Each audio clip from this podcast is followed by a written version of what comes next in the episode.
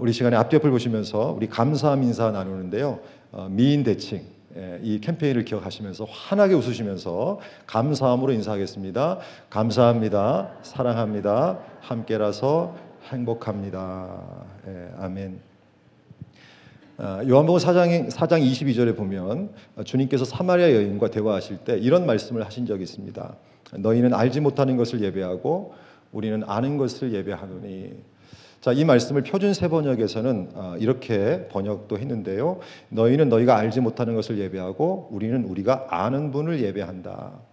알지 못하는 것을 예배하고 아는 것을 예배한다. 알지 못하는 것을 예배하고 우리가 아는 분을 예배한다. 오늘 2부 예배 나오신 여러분들은 어떻습니까? 알지 못하는 것을 예배, 하고 계신가요? 아니면 우리가 아는 것, 즉 우리가 아는 분을 예배하고 계신가요? 만일 예배자가 예배 자리에 나와서 예배를 드리는데 알지 못하는 것을 예배한다면 여러분 이것은 보통 문제가 아니죠. 찬송도 부르고 기도도 하고 말씀이 선포되어지고 있고 헌금도 드리는데 예배자들이 누구에게 예배 드리는지를 모른다면 여러분 정말 이것은 이상한 것입니다. 만일 여러분들이 잘 모르는 사람들에게 예, 길을 가다가 가서 그냥 무작정 어, 당신을 좋아합니다. 당신을 존경합니다. 어, 당신을 찬양합니다 라고 말한다고 생각해 보세요. 어, 그 말을 듣는 상대방은요 되게 이상한 것입니다. 자 그런데 많은 성도들이 이런 자세로 예배를 드린다는 거예요. 찬양을 하면서도 누구에게 예배 드리고 있는지 잘 모르고 할 때가 많다는 거예요. 기도를 드리면서도 누구에게 하고 있는지 예배의 대상을 생각하지 못하고 할 때가 많다는 거예요. 헌금을 드릴 때에도 누구에게 드리고 있는지 말씀을 예, 들으면서도 누구에게 지금 예배를 드리고 있는지를 잘 모르고 할 때가 많다는 것입니다. 여러분 만일 오늘 우리 안에 이런 모습이 있다면 이것은 예배의 중요한 본질이 빠진 것입니다. 예배의 중요한 핵심이 없는 거예요. 이것은 합당한 예배도 아니고 하나님과 상관없는 예배를 드리는 것이죠. 여러분 경건한 예배자는 이러면 안 된다는 거예요. 참 예배자는 예, 이러면 안 된다는 거예요. 경건한 예배자는 누구에게 예배를 드리는지를 아는 자입니다. 참 예배자는 예배의 대상을 알고 예배를 드리는 자라는 거예요. 바로 그 예배를 우리 하나님이 기뻐하신다는 것이죠. 자, 그러면 질문이 있습니다. 오늘 우리는 누구에게 예배를 드리고 있나요? 요한복음 4장 23절 말씀에서 주님은 정확하게 이렇게 말씀하셨어요. 같이 한번 읽어볼까요? 아버지께 참되게 예배하는 자들은 영과 진리로 예배할 때가 원하니 곧 이때라 아버지께서는 자기에게 이렇게 예배하는 자들을 찾으시느니라 아멘. 자 예배 대상이 나옵니다. 아버지께 참되게 예배하는 자들은 아버지께 참되게 예배하는 자들은 여러분 오늘 우리가 누구에게 예배를 드리고 있는가? 아버지께 예배를 드리고 있다는 거예요. 저와 여러분의 이 예배의 대상은 아버지 하나님이라는 거예요. 그분을 찬양하고 그분께 기도하고 그분께 예, 그분의 말씀을 듣고 그분께 헌금하는 예, 그런 예, 예, 것이 예배라는 것입니다. 자, 그런데 여러분 이것은요. 전적인 하나님의 은혜이죠.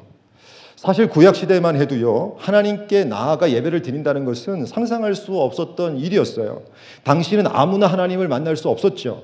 하나님께서 구별하신 제사장이나 레인을 제외하고는요 함부로 하나님 앞에 예, 나오지 못합니다. 만일 이 규정을 어기면 목숨이 왔다 갔다 하는 그런 예, 예, 상황들이었죠.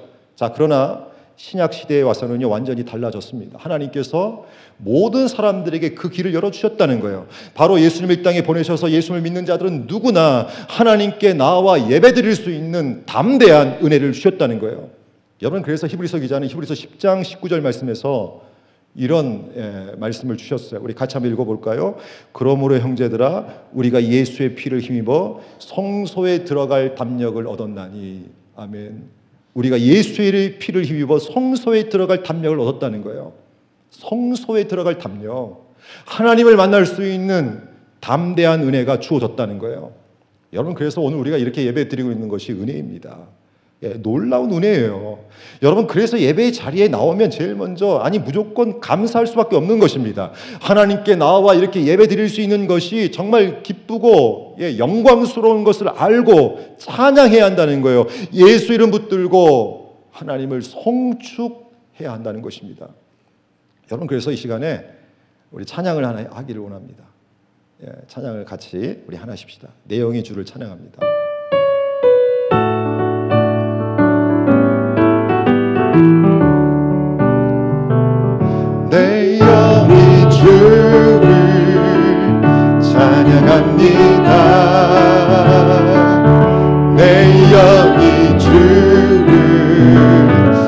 찬양합니다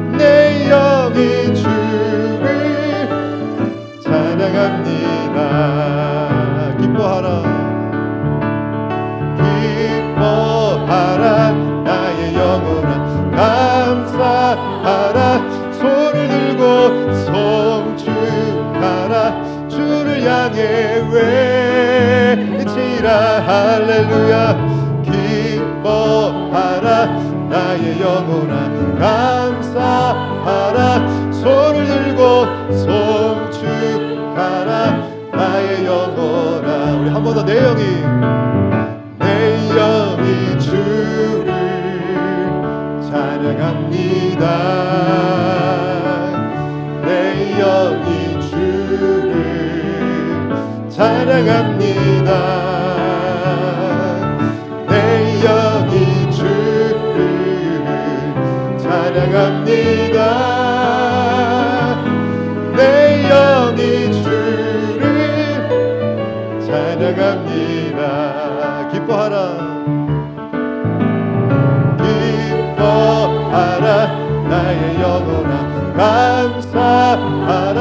손을 들고 송축하라. 주를 향해 외치라. 할렐루야. 기뻐하라.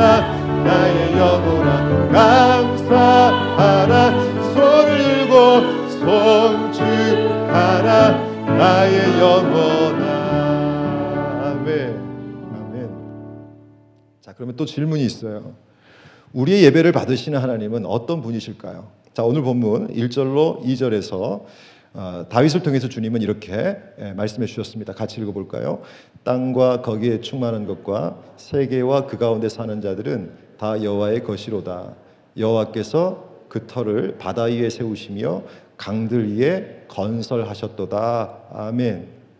여러분 어떤 의미인가요? 한마디로 이런 뜻이죠. 하나님은 모든 것의 소유주이시다.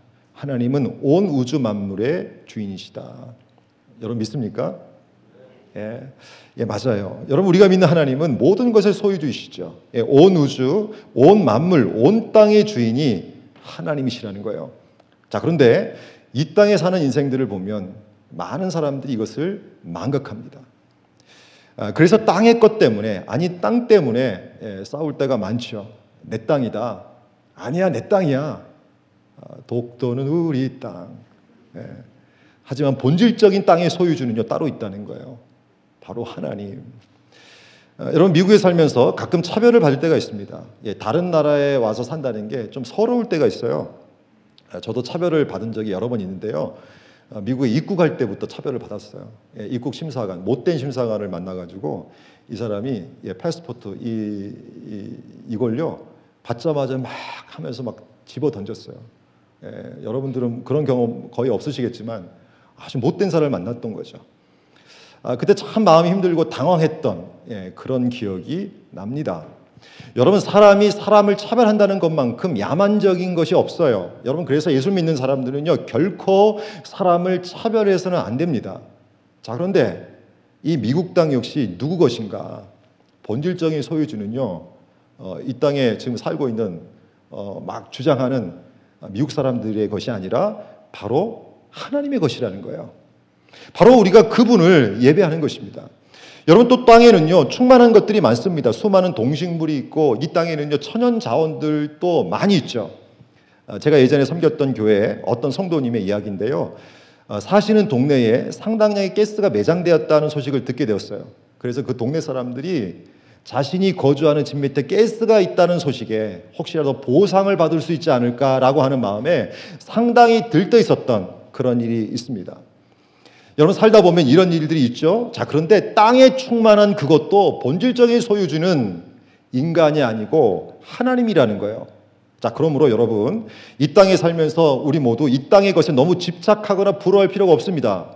자, 왜냐하면 다 이 모든 것이 하나님의 것이기 때문에 다른 사람에 비해서 많은 것을 가졌다고 자만할 필요도 없어요. 다른 사람에 비해 부족하다고 없다고 낙심하거나 불평할 필요도 없어요. 왜 그런가요? 진짜 소유주는 하나님이시고 진짜 소유주이신 하나님께서 주권을 가지시고 흐름을 바꾸실 수 있기 때문에 그렇다는 거예요. 교만하고 자만한 자들은 어느 순간 하나님이 치셔서요. 어, 그것들을 예, 빼앗을 수도 있고요. 하나님의 나라를 위해서 믿음으로 구하는 자들에게는요 필요한 물질로 하나님이 응답하실 수 있기 때문에 그런 거예요. 너희는 먼저 그의 나라와 의를 구하라 그리하면 이 모든 것을 더하시리라. 여러분 그런 점에서 물질이 많다고 예, 교만하면 안 된다는 거예요. 물질이 없다고 위축될 필요도 없다는 거예요. 이 땅의 모든 것이 다 하나님의 것이기 때문에 여러분 가끔 자녀들 양육할 때 물질 때문에 고민하고 물질 때문에 불안해질 때가 있어요. 하지만 이것은요, 내 생각일 뿐입니다. 여러분, 아무리 물질이 없어도 자녀들을 믿음으로 양육하고, 말씀과 기도로 자녀들을 양육하고, 우리 자녀들을 참 예배자로 잘 양육하면 하나님께서 우리 자녀들을 가만히 보고 계시지 않는다는 거예요. 하나님이 친히 도우신다는 거예요. 하나님이 우리 자녀들을 책임지신다는 거예요. 여러분, 요셉을 봐보세요. 다니엘을 봐보세요. 이 친구들은요, 어린 시절에 다른 나라 가서 살았던 사람들이에요. 예, 미래가 보장되지 않은 암울한 출발점에 서 있었어요. 그런데도 놀라운 은혜가 무엇입니까? 이들이 비록 어려운 환경에 처해 있었지만 하나님을 붙들고 하나님을 바라보기 시작했을 때 임마누엘 되시는 하나님을 의지할 때 하나님이 요셉을 세우시고 다니엘을 세우십니다. 위대한 사람으로 하나님께 쓰임을 받더라고요. 자, 그러면 여러분 생각을 바꾸셔야 합니다. 땅과 거기에 충만한 모든 것이 하나님의 것이고 하나님의 소유주이시고 오늘 우리가 그분을 예배한다고 하는 이 믿음으로 오늘을 살아가야 한다는 것이죠. 여러분 또 온 세계와 그 가운데 사는 자들 역시 다 하나님의 것입니다. 세계와 그 가운데 사는 자들은 다 여호와의 것이로다. 여러분 이 말씀도요 생각해 보면 굉장한 말씀이에요. 우리 모두가 다 하나님의 것이라는 거죠. 우리의 지식도 하나님의 것이고 우리의 재능도 하나님의 것입니다. 간혹 우리가 가진 지식, 우리가 가진 재능, 시간을 나의 것으로 생각하면서 마음대로 쓰는 분들이 많은데요. 이것은 대단한 착각이에요. 천만의 말씀, 만만의 콩떡입니다. 우리에게 주어진 지식, 지혜, 재능, 시간, 이 모든 것은 우리의 것이 아니에요. 다 하나님의 것입니다. 만일 여러분에게 노래하는 재능이 있다고 해봅시다. 그 재능을 여러분 만족을 위해서만 쓴다면 이거 잘못된 거예요. 왜 그런가요? 그 재능을 주신 주인은 하나님이시기 때문에 그런 거예요. 안 믿는 사람들은 하나님께 주신 재능을 그저 자신의 만족을 위해 씁니다. 그러나 이것은 주인의 뜻을 모르는 거예요. 하나님은 우리에게 주신 것을 하나님을 위해 쓰기를 바라십니다. 이사야 43장 21절 이 백성은 내가 나를 위하여 지었나니 나를 찬송하게 하려 함이니라. 하나님께 주신 재능, 예, 지혜, 능력, 시간을 하나님에 쓰지 않는다면 여러분 이것은 하나님의 뜻을 거역하는 것입니다. 한 달란트 받은 자와 다를 바가 없다는 거예요. 자, 그러므로 여러분 꼭 기억하십시오. 우리의 모든 것이 하나님의 것입니다. 우리의 주인은 하나님이셔요. 우리가 그분을 예배한다는 거예요. 또 하나님은 모든 역사를 주관하십니다. 2절을 다시 보시면 여호와께서 그 터를 바다 위에 세우시며 강들 위에 건설하셨도다. 여러분 하나님은요 자연을 주관하시고 터를 세우시고 건설하신 분이셔요. 또 시대를 주관하시고 역사를 주관하신 분이셔요. 그랜드 캐년을 보면서도요 터를 세우시고 건설하신 하나님을 찬양하지 않는다면 이거 되게 이상한 거예요. 수많은 박해 속에서도 예, 여전히 복음을 전하고 있는 교회를 볼 때마다 하나님의 주권을 인정하지 않는다면 이것도 이상한 거예요. 여러분 하나님은요 역사를 다스리신 분이에요. 우리가 그분을 예배하고 있는 것입니다. 여러분 이처럼 우리가 예배드린 하나님은 추상적인 분이 아니에요. 땅과 거기에 충만한 것, 세계와 그곳에 사는 모든 자들을 주관하시는 소유주가 하나님이십니다. 그래서 예배를 드릴 때에는 대강 대충 드릴 수 없다는 거예요. 추상적으로 드릴 수 없다는 거예요. 예배의 대상이 누구인지를 안다면 여러분 예배자들은요. 그래서 떨림으로 경외감으로 감사함으로 기쁨으로 그렇게 예배를 드릴 수밖에 없다는 것이죠. 여러분 저는요 개인적으로 대통령을 만나본 적이 없어요. 예, 예 미국에 살면서도요 뭐 지난주에 잠깐 말씀드렸지만 멀리서 예, 대통령이 지나가는 행렬은 봤지만 가까이서 만나본 적이 없습니다. 예, 한국에서도 직접 대통령은 예, 만나본 적은 없어요. 그런데 제가 20대 때 대통령 선거 기간에 우연히 지나가다가 당시 대통령 후보로 나오신 분과 악수는 한 적이 있습니다. 예, 여러분들 안 해보셨죠? 어, 제가 20대 때 말만 하면 다 아시는 분들 지금 다 고인이 되셨죠. 고인이 되셨지만 어, 그분들이 선거 유세할 때 우연하게 지나가다가 어떻게 손을 한번 잡아봤어요. 여전히 그때를 생각하면 떨림이 기억납니다. 감격이 기억이 나요. 예, 예, 그런 마음이 지금도 있습니다. 자, 그런데 세상을 창조하시고 모든 것을 소유하시고 모든 것을 다스리시는 하나님을 만난다고 생각해 보세요. 온 우주 만물의 주인이신 하나님을 매주일마다 예배를 통해서 교제한다고 생각해 보세요. 여러분 준비 없이 나오는 것이 이상한 거예요. 아무런 감정 없이 나와서 예배 드리는 것이 이상한 거예요. 아무런 생각 없이 나와서 예배 드리는 것이 이상한 거예요. 진짜 하나님을 예배 드린다면 여러분 그래서 가만히 있을 수 없는 거예요. 사랑하는 성도 여러분, 오늘 이브에 드리시는 사랑하는 성도 여러분, 오늘 우리의 예배의 대상이 누구인지를 분명히 알고 우리 모두 예배 드리기를 원합니다. 우리가 예배 드리는 하나님은 온 세상의 주인이셔요. 자, 그러면 여러분 또 질문이 있어요. 우리가 온 세상의 주인이신 하나님을 온전하게 경건하게 예배드리기 위해서는 구체적으로 어떻게 해야 되는가? 오늘 본문에 보니까 몇 가지 중요한 원칙을 말씀해 주십니다. 자, 우리 3절, 4절 같이 읽겠습니다. 여호와의 산에 오를 자가 누구며 그의 거룩한 곳에 설 자가 누구인가? 곧 손이 깨끗하며 마음이 청결하며 뜻을 허탄한 데 두지 아니하며 거짓 맹세하지 아니하는 자로다. 아멘. 여호와의 산에 오를 자 누구이며 그의 거룩한 곳에 설 자가 누구인가? 여러분 어떤 의미인가요? 하나님께 예배드리러 나올 때는요 아무렇게 나오면 안 된다는 거예요. 그냥 나오면 안 된다는 거예요. 어떤 기준이 있다는 거예요. 자 그것이 구체적으로 무엇입니까? 첫째 사절 말씀 보니까 곧 손이 깨끗하며 손이 깨끗하며 여러분 이 손은요 개인의 구체적인 삶의 방식과 활동을 상징하는 단어입니다. 자 그런데 그 손이 깨끗해야 한다고 말씀하고 있어요.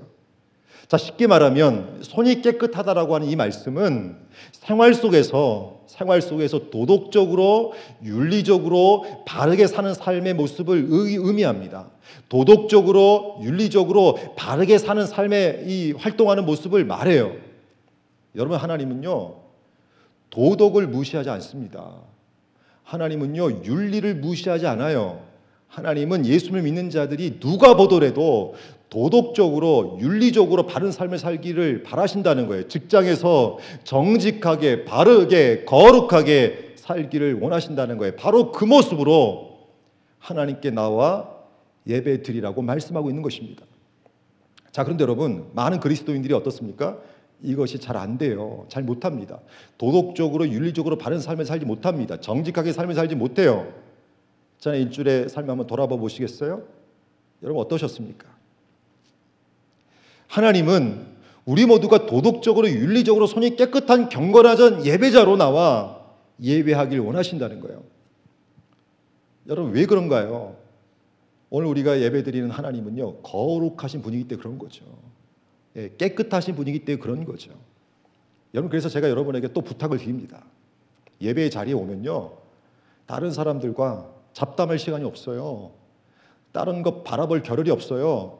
왜 그런가요? 우리 하나님은 거룩하신 분이고 손이 깨끗한 예배자를 찾으시기 때문에 그런 거예요. 그래서 예배 자리에 오면 제일 먼저 해야 되는 게 지난주에 윤리적으로나 도덕적으로 제대로 삶을 살지 못한 것이 있다면 여러분 먼저 그것을 회개하셔야 하는 거예요. 하나님 앞에 회개하셔야 되는 거예요. 더러운 손을 예배에 드리기 전에 예수 그리스도의 보혈에 씻어야 하는 거예요. 여러분 그래서 적어도 예배 시간 5분 전에 그걸 해보자고 예오준 캠페인을 하는 것입니다. 여러분 시간이 남아서 이 캠페인 하는 게 아니에요. 온전한 예배자로 손이 깨끗한 모습으로 하나님을 예배하기 하자고 이 예오준 캠페인 하는 거예요. 적어도 예배 시작 5분 전에 이곳에 모여서 회개 기도하는 거예요. 하나님 제가 지난주에 깨끗하게 살았어야 되는데 윤리적으로 도덕적으로 정직하게 거룩하게 살았어야 되는데 하나님 그것을 못했네요. 손이 깨끗한 예배를 하나님 받으시는데 제가 그런 삶을 못 살았네요. 이 시간에 회개합니다. 예수 보혈로 용서해 주세요. 두 번째로 마음이 정결하며 뜻을 허탄한 데 두지 아니하며 여러분 마음이 정결하며 예 뜻을 예 허탄한 데 두지 않는다는 것은 우상에게 눈길을 주지 않는 것을 의미합니다. 예 맞아요. 경건한 예배자는 하나님 외에 다른데 마음이 가 있으면 안 돼요. 마음속에 우상이 있으면 안 돼요. 예배의 자리에 나와서는요 오직 하나님께만 집중해야 합니다. 여러분 저희 딸이 어렸을 때 어, 신데렐라라고 하는 애니메이션에 푹 빠진 적이 있습니다. 어, 세살 반에 미국에 왔어요. 세 살 반에 미국에 왔는데 네 살 되고 한 네 살 좀 넘어서면서부터 어느 날부터 이 신데렐라를 보기 시작했는데요. 얼마나 좋아하는지 그 시리즈를 계속 이제 사게 됐어요. 보고 또 보고 보고 또 보고 정말 보고 또 보고 보고 또 보고 나중에는요 아예 대사를 다 외웠어요. 우리 아이가 처음에 뭐 세 살 반에 미국 왔을 때 영어를 했겠습니까? 근데 어느 날 보니까 영어를 하고 있는 거예요. 그 대사를 100%다 외웠어요. 예. 예. 그래서 아, 영어를 저렇게 공부해야 되는데 예, 그때 이제 도전을 받은 적도 있는데 자 그런데 여러분 그 영화가 시작되면 아이가 보이는 특징이 예, 있습니다. 넋이 나갑니다. 예, 밥을 먹자고 해도요 밥 안 먹으려고 해요. 불러도 대답도 안 해요. 그때 알았어요. 인간에게는 집중력이 있구나. concentration. 참 이것은 놀라운 것이구나. 여러분 인간에게는 집중력이 있습니다. 예, concentration 이 능력이 있어요. 그런데 그 집중력을 하나님께 향하는 시간이 예배라는 거예요. 우리에게 있는 그 집중력, 그것을 하나님께 향하는 시간이 예배라는 거예요. 여러분 그래서 예배 자리에 와서는요 하나님 외에 다른 것을 향했던 마음을 빨리 정리해야 합니다. 우상을 우상을 빨리 정리해야 돼요. 마음을 청결하게 해야 합니다. 여러분 우상은 하나님 외에 다른 것을 더 생각하거나 하나님 외에 다른 것을 더 좋아했거나 하나님 외에 더 우선순위 priority를 두었던 것이 우상이에요. 여러분 이것이 예배를 방해한다는 거예요. 예배 자리에 몸은 와 있어도 마음속에 하나님 외에 우리 주님 외에 다른 것을 생각하고 있다면 그것이 우상이에요. 예배를 방해는 우상입니다. 이게 정리되어 있지 아니하면 온전한 예배를 경건한 예배자로 온전한 예배를 드릴 수 없다는 거예요. 혹시 여러분 안에 지금 하나님보다 더 좋아하는 것이 있으신가요? 제가 예전에 섬겼던 교회 이야기인데요.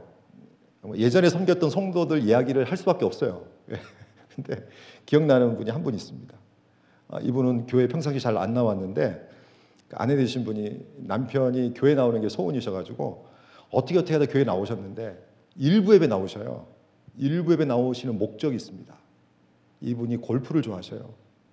그래서 골프를 좋아하다 보니까 항상 끝나자마자 빨리 그곳을 향해 가려고 어, 축도가 끝나기 무섭게 파킹장을 향해 달려가는 그 모습이 지금도 저는 기억납니다. 아, 이분은요 예배 때도 아마 푸른 들판, 푸른 초원이 확 예, 이렇게 보여졌을 것 같아요. 이게 예배를 방해한다는 거예요. 여러분 그래서 예배의 자리에 오기 전에 오늘 우리 안에 혹시 내 마음이 허탄한 데 가 있지 않는가 점검해야 합니다. 그리고 오직 하나님께만 집중해야 돼요. 마음이 청결한 자가 복이 있습니다. 하나님을 본다는 거예요. 우리 주님 말씀하셨잖아요. 마음이 청결한 자가 복이 있나니 하나님을 볼 것이요. 세 번째로 사절 말미 거짓 맹세하지 아니하는 자로다. 여러분 경건한 예배자는요 거짓 맹세하지 않는 것입니다. 여러분 이것은 언어 생활의 거룩이에요. 자 그런데 살면서 제일 안 되는 게 또 이거예요. 말로 하는 실수가 너무나 많습니다. 여러분 우리가 인생을 살다 살, 살면서 삶을 살면서 쉽게 하는 일상에서 쉽게 하는 거짓 맹세가 있어요. 거짓말이 있습니다. 내일부터 다이어트 할 거야. 어, 제가 그분이 다이어트 하는 것을 못 봤어요. 항상 내일부터 다이어트 할 거야. 오랜만에 친구를 만났습니다. 친구를 만나고 헤어질 때 꼭 이 말을 해요. 야 야 다음에 꼭 밥 한번 먹자. 다음에 꼭 밥을 한번 먹었으면 좋겠는데 한 번도 밥을 안 먹어요. 언제 어떻게 어떤 양에서 먹을지는 약속을 안 해요. 근데 다음에 꼭 밥을 한번 먹자. 애들이 부모님께 혼날 때 늘 하는 말이 있죠. 엄마 다시는 안 그럴게요. 진짜 막 뜨거운 마음으로 얘기하지만 왠지 이것도 의심스러워요. 관계 안에서 보통 또 이런 말도 많이 합니다. 야야 이거 너한테만 말하는 건데 운전하고 어디 가다 보면 뒤에서 자녀들이 얘기해요. 엄마, 아빠 다 왔어? 그때 꼭 하는 말이 있어요. 있어요. 거의 다 왔어. 근데도 한 시간을 가요. 우리 아이들이 한참 공부할 때 속으로 이런 얘기 하죠. 5분만 자고 공부해야지. 근데 눈 뜨니까 아침이에요. 국회의원들 한국이나 미국이나 별 다를 거라고 생각하지만 하는데요. 뽑아주시면 열심히 하겠습니다. 예, 뽑아줬더니 예, 누구를 위한 열심인지. 예, 여러분 이런 모습이 오늘 우리 안에 많잖아요. 수많은 거짓 맹세, 수많은 거짓말이 많이 있잖아요. 그런데 예배자는 경건한 예배자는 이 모습으로 이대로 하나님께 나와 예배드리면 안 된다는 거예요. 야고보서 3장에서 주님은 이런 경고를 하셨어요. 같이 읽어 볼까요? 혀는 능히 길들일 사람이 없나니 쉬지 아니하는 악이요 죽이는 독이 가득한 것이라. 이곳으로 우리가 주 하나님 아버지를 찬송하고 또 이곳으로 하나님의 형상대로 지음을 받은 사람을 저주하나니 한 입에서 찬송과 저주가 나오는도다. 내 형제들아 이것이 마땅하지 아니하니라. 아멘. 자, 그러므로 사랑하는 성도 여러분, 우리 언어 생활에 주의합시다. 경건한 예배자는 언어 생활도 거룩해야 된다는 거예요. 네 번째로 6절 말씀에 6절 말씀 같이 읽어 보십시다. 이는 여호와를 찾는 족속이요 야곱의 하나님의 얼굴을 구하는 자로다. 아멘. 여러분 경건한 예배자는 하나님만을 갈망하는 자입니다. 여호와를 찾는 것, 여호와의 얼굴을 구하는 것 이것은 하나님을 갈망하는 거예요. 하나님을 목말라 하는 거예요.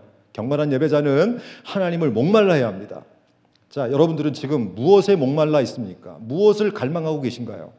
어떤 사람은 돈에 목말라 있습니다. 어떤 사람은 성공에 목말라 있습니다. 어떤 사람은 출세에 갈망함이 있어요. 하지만 경건한 예배자는 하나님만을 목말라 해야 한다는 거예요. 하나님만을 갈망해야 한다는 거예요. 여러분 믿음의 사람 다윗이 인생을 이렇게 살아가는 가운데 누구를 가장 갈망했는가 보니까 다윗은요 하나님만을 갈망했습니다. 여러분 그래서 그가 온 이스라엘의 왕이 됐을 때 제일 먼저 한 일은요 하나님의 법궤를 예루살렘으로 가져온 일이었어요. 자 그런데 하나님의 법궤를 예루살렘으로 옮겨올 때 가만히 있지 않았습니다. 갈망함이 가득한 다윗은 하나님의 법궤 앞에서 즉 하나님 앞에서 춤을 추며 예배를 계속 드렸다는 거예요. 여러분 사실 이것은요 왕의 입장에서 생각해 보면 쉬운 일이 아닙니다. 예나 지금이나 왕은 채통이 중요하잖아요. 보여지는 모습이 중요하잖아요. 자, 그래서일까요? 다윗의 아내였던 미갈이 당시 다윗이 채통을 지키지 못하고 막 춤을 추니까 막 옷도 조금 막 흘려가면서 이, 이 살이 좀 보이고 그래서 그래서였던지 업신여겨요. 이런 얘기를 합니다. 왕이 오늘 어떻게 영화로우신지 방탕한 자가 염치 없이 자기의 몸을 드러내시고 내시고 계시는군요. 자, 그런데 여러분 다윗은 이렇게 생각하지 않았다는 거예요. 업신여기는 미가를 향해서 이런 고백을 합니다. 우리 사무엘하 6장 21절 같이 읽어볼까요? 다윗이 미갈에게 이르되 이는 여호와 앞에 산 것이니라 그가 내 아버지와 그의 온 집을 버리시고 나를 택하사 나를 여호와의 백성 이스라엘의 주권자로 삼으셨으니 내가 여호와 앞에서 뛰놀리라 아멘. 이는 여호와 앞에 산 것이라 내가 여호와 앞에서 뛰놀리라. 여러분 하나님을 향한 갈망함, 하나님을 향한 간절한 목마름이 있으면 예배의 자리에 올 때도 그렇고 예배를 드릴 때에도 마음을 다해 정성을 다해 온 힘을 다해 예배를 드리게 되어진다는 거예요. 여러분 그래서 제가 여러분의 부탁을 드릴게요. 지금 예배 드리는 이 시간은요. 다른 사람 눈치 보는 시간이 아닙니다. 예. 하나님을 예배하는 시간이잖아요. 그래서 눈치 보지 마시고 찬양할 때 손도 드시고 박수도 치시고 춤도 좀 추시고 어, 우리 한인들은 좀 정적인 문화예요. 예, 만약 제가요 이 앞에서 막 춤추고 와, 그러면 뒤에서 말이 많이 나올 거예요. 목사님 옛날에 많이 좀 놀았나 보다. 예. 어, 그래서 다른 사람 의식하면서 막 몸은 마음에 이끌려서 움직이려고 하는데 왠지 행다, 행동이 잘 안 돼요. 예. 근데요 예, 여러분 이건 뭘 모르는 거예요. 하나님을 예배할 때는요. 하나님이 받으시는 거잖아요. 예. 갈망함이 있잖아요. 여러분 그런 표현해야 되는 거예요. 한국에서 오랜만에 에, 친지들이 방문을 했어요. 휴스턴에 방문했어요. 그래서 어, 휴스턴 공항에 나갔습니다. 정말 몇 년 만에 에, 부모님을 만나고 형제들을 만나고 친지들을 만났을 때 여러분 어떤 반응을 보이시나요? 어떤 반응을 보이시죠? 만나자마자 막 뛰어가서 손을 부, 부, 잡고 부둥켜 안고 반갑다 반갑다 이렇게 하시죠.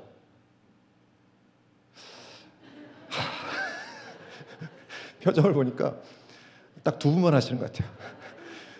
어, 우리 휴스턴에 사시는 우리 여러분들은 좀 뜨겁게 맞이해 주세요. 예, 가족들이 방문하면 친지들이 방문하면 진짜 뜨겁게 맞이해 주세요. 반갑잖아요. 예, 반갑잖아요. 근데 여러분 우리를 구원하신 하나님 우리가 예배의 자리에서 만났을 땐 얼마나 반갑습니까? 얼마나 좋습니까? 그래서 손도 들고 박수도 치고 소리도 지르고 춤도 추는 거예요. 저는 오늘 우리 교회 안에 이런 분위기가 있었으면 좋겠어요. 예. 저는요 장로교 전통에서 자랐습니다. 예, 저희 부모님들 장로교 전통의 목사님들이고 저희 장인어른도 목사님. 저는 어렸을 때부터 장로교 예배 분위기에서 자랐잖아요. 장로교는 뭐 조용하다. 뭐 침 생기는 것조차도 부담스러울 정도로 조용하다. 여러분 이건 뭔가 좀 잘못됐다고 생각해요. 저는. 예, 저는 장로교 신학교도 나왔고 거기서 목사 연수 받고 지금까지 그 전통 속에 있지만 예배만큼은 살아계신 하나님을 예배하는 시간이니까 온 힘을 다한다고 생각해요. 온 마음을 다하고 여러분 예, 우리의 모든 것을 하나님께 드릴 때 그 예배를 하나님 기뻐하시는 거예요. 이렇게 말씀을 드려도 다음 주에도 아마 똑같을 것 같아요. 예. 그리고 마지막으로 경건한 예배자는 예배의 자리에 나올 때는요 문을 열어야 합니다. 우리 7절로 10절 말씀 같이 읽어볼까요? 문들아 너희 머리를 들지어다. 영원한 왕들아 들릴지어다. 영광의 왕이 들어가시로다. 영광의 왕이 누구시냐? 강하고 능한 여호와시요. 전쟁에 능한 여호와시로다. 문들아 너희 머리를 들지어다. 영원한 문들아 들릴지어다. 영광의 왕이 들어가시로다. 영광의 왕이 누구시냐? 만군의 여호와께서 곧 영광의 왕이시로다. 아멘. 자, 주님은 반복해서 명령하십니다. 문들아 너희 머리를 들지어다 영원한 문들아 들릴지어다 한마디로 문을 열라는 거예요. 여러분 예배는 문을 여는 것입니다. 여러분 하나님은요 예배 자리에 나온 우리를 위해서 이미 문을 열어 주셨어요. 바로 예수님을 통해서 그 길을 열어 주셨습니다. 그래서 오늘 우리가 자유롭게 하나님 앞에 나와 이렇게 예배를 드리고 있는 거예요. 여러분 이것이 은혜입니다. 자, 그런데 오늘 우리가 주목할 것은 오늘 우리도 문을 열어야 한다는 거예요. 하나님께서 우리의 마음의 문에 들어오시도록 마음의 문을 열어야 한다는 거예요. 여러분 보통 몰에 가면 몰 들어가는 입구에 자동 센서가 있습니다. 그래서 그 근처만 가도요. 어떻습니까? 정확하게 문이 열려요. 타이밍이 기가 막힙니다. 마찬가지예요. 예배 자리에 오면 제일 먼저 우리도 문을 열어야 하는 거예요. 주님이 내 마음에 들어오시도록 정확하게 문을 열어야 합니다. 만일에 문이 열리지 않으면 온전한 예배를 드릴 수 없는 것입니다. 은혜를 누릴 수 없는 거예요. 예배를 드리다 보면 불평하는 분들을 만납니다. 예배 분위기가 어떻고, 음향이 어떻고, 찬양이 어떻고, 기도가 어떻고, 설교가 어떻고, 심지어는 어떤 분들은요, 찬양팀 복장 때문에 은혜를 받지 못한다고 불평합니다. 어쩔 때는 이 지적이 맞아요. 필요해요. 자, 그러나 여러분 예배 때 은혜를 못 받는 것은 단순히 교회에게만 책임이 있는 것이 아니에요. 목사에게만 책임이 있는 것이 아니에요. 예배 드리는 자에게도 책임이 있다는 거예요. 예배 드리는 자들이 예배자들이 마음의 문을 열지 아니하면 예배 때 은혜를 누릴 수 없다는 거예요. 아무리 좋은 환경, 아무리 좋은 음악을 들으면서도 예배를 드리면 그렇게 하면서 하면서도 마음의 문이 열려 있지 않으면 은혜를 경험할 수 없다는 거예요. 여러분 그래서 예배의 자리에 오면 제일 먼저 예배자들은 마음의 문을 열어야 합니다. 마음의 문이 열리도록 간구해야 한다는 거예요. 주님, 내 마음의 문을 열어 주옵소서. 여러분 저는요 제가 태국 선교 갔을 때가 여전히 생각납니다. 어, 태국 선교 갔을 때 장소가 안 좋았어요. 예, 장소도 안 좋았고 먹는 것도 힘들었고 그리고 예배를 드리는데 조명도 어두워서 잘 보이지 않아요. 않았어요. 악기도 별로 없었습니다. 음향요 우리 교회하고 비교도 안 되는 그런 시설이었어요. 음향도 좋지 않았어요. 예, 그 더운 때인데 에어컨도 잘 안 됐어요. 자, 그런데도 그곳에 모인 청년들이 은혜를 받더라고요. 어, 여러분 제가 태국말 두 마디 합니다. สวัสดีค่ะ, ไม่ใส่ผักชี.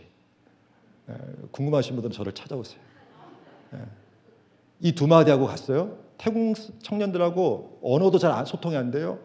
근데 그날 저녁에 드려진 예배를 통해서 놀라운 성령의 감동을 경험하게 됐어요. 그리고 그 예배 중에 성령님 역사하니까 태국 청년들을 안고 축복해주고 저는 한국말로 기도해주고 어떻게 그것이 가능했을까요? 그곳에 모인 모든 자들이 마음의 문을 열고 마음에 들어오시는 주님을 경험했기 때문에 그런 거예요. 여러분, 우리가 마음의 문이 열릴 때 우리 하나님은 우리 안에 들어오시는데 그 하나님이 어떤 분이시라고 오늘 말씀, 말씀에서 가르쳐 주고 있습니까? 그 하나님은 영광의 왕이시다. 강하고 능하신 하나님이시다. 전쟁에 능하신 하나님이시다. 만군의 하나님이시다. 이 하나님이 우리의 마음에 예배 중에 들어온다고 생각해 보세요. 상상만 해도 은혜가 되는 것입니다. 그래서 온전한 예배를 드리는 자들이 예배를 통해서 변화를 경험하는 것입니다. 온전한 예배를 드리는 자들이 그 예배를 통해서 회복이 일어나고 하늘의 기쁨을 누리는 거예요. 여러분 신앙생활 하면서 지치는 분도 있고 신앙생활 하고 있지만 낙심하는 분들이 있어요. 왜 그런가? 이유는 한 가지예요. 예배 중에 임재하시는 하나님께 마음의 문이 열려 있지 않기 때문에. 그 하나님을 나의 하나님으로 나의 주님으로 영접하지 않았기 때문에 크고 능하신 전쟁에 능하신 하나님을 바라보지 않았기 때문에 그렇다는 거예요. 이러면 주님의 능력을 경험할 수 없어요. 간혹 예배를 드리면서도 마음의 문을 꼭꼭 잠기고 있는 분들이 있어요. 여러분 제가 여러분들을 봐도 느껴져요. 여러분들이 다 숨겨도 여기서 보면 보입니다.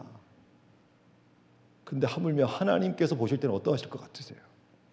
가끔 가끔 보면 어떤 분들은요 어떤 마음의 방은 열어 두었는데 아직도 과거 상처받고 힘들었던 마음의 방은 꼭꼭 잠궈둔 채 예배 드리는 분들이 있어요. 이러면 온전한 은혜 못 누립니다. 예배의 자리에 오면 모든 마음의 방문을 다 열어야 돼요. 모든 마음의 문을 다 열어야 합니다. 여러분 예배는 축도로 공식적인 순서가 끝날지 몰라도 하나님의 은혜는 안 그렇다는 거예요. 예배는 끝나도 오늘 또 축도로 예배가 끝나겠지만 예배는 끝나도 하나님의 은혜는 계속됩니다. 영광의 왕, 능력의 왕, 강한 왕이 내 안에 들어오셨는데 어떻게 예배가 끝났다고 해서 은혜가 끝나는 것입니까? 여러분 그래서 온전한 예배 하나님께 마음의 문을 열고 영접하여 그 하나님을 바라보는 자들은 예배 후에도 감격의 눈물을 흘리면서 기쁨에 젖어서 평안의 은혜를 소망하면서 누리면서 오늘을 산다는 거예요. 이제 말씀 마치고 기도할 것입니다. 다시 기본으로 경건한 예배자. 2020년도 주님의 크신 은혜를 누리기를 소망하십니까? 다시 한번 제가 물을 테니까 대답해 보세요. 2020년도 정말 주님의 크신 은혜와 영광을 누리기를 소망하십니까? 예배자로 서십시오. 땅과 거기에 충만한 것과 세계와 그 가운데 사는 모든 것들을 통치하시는 하나님을 온전히 예배하십시오. 경건한 예배자들이 되십시오. 예배자로 나올 때 삶을 깨끗하게 정리하십시오. 마음을 허탄한 우상에게 빼앗기지 말고 주님께로 향하십시오. 거짓 맹세하지 말고 하나님만을 갈망하십시오. 그리고 마음의 문을 여십시오. 그러면 2020년도 올해는 다를 거예요. 하나님의 영광이 드러날 것입니다. 변화가 일어날 것입니다. 하나님의 능력이 삶의 모든 영역들마다 증거되어지고 그 능력을 통해서 선하신 역사를 이루신 주님을 생활의 자리에서도 찬양하게 될 줄 믿습니다. 기도하겠습니다. 이 시간 기도하실 때 우리 먼저 어, 회개했으면 좋겠습니다. 아, 그동안 예배자로 온전한 예배자로 경건한 예배자로 하나님을 예배하지 못했던 것을 회개했으면 좋겠습니다.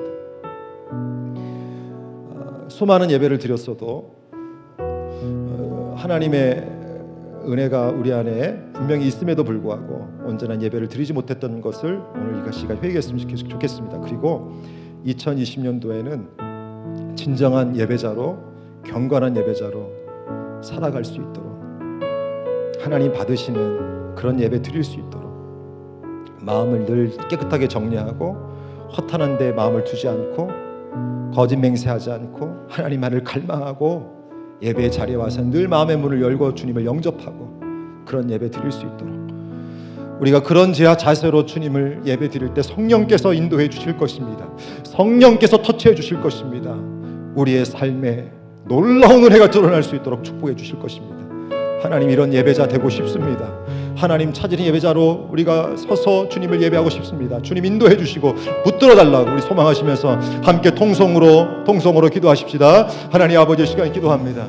하나님의 귀한 은혜가 오늘 예배 드리는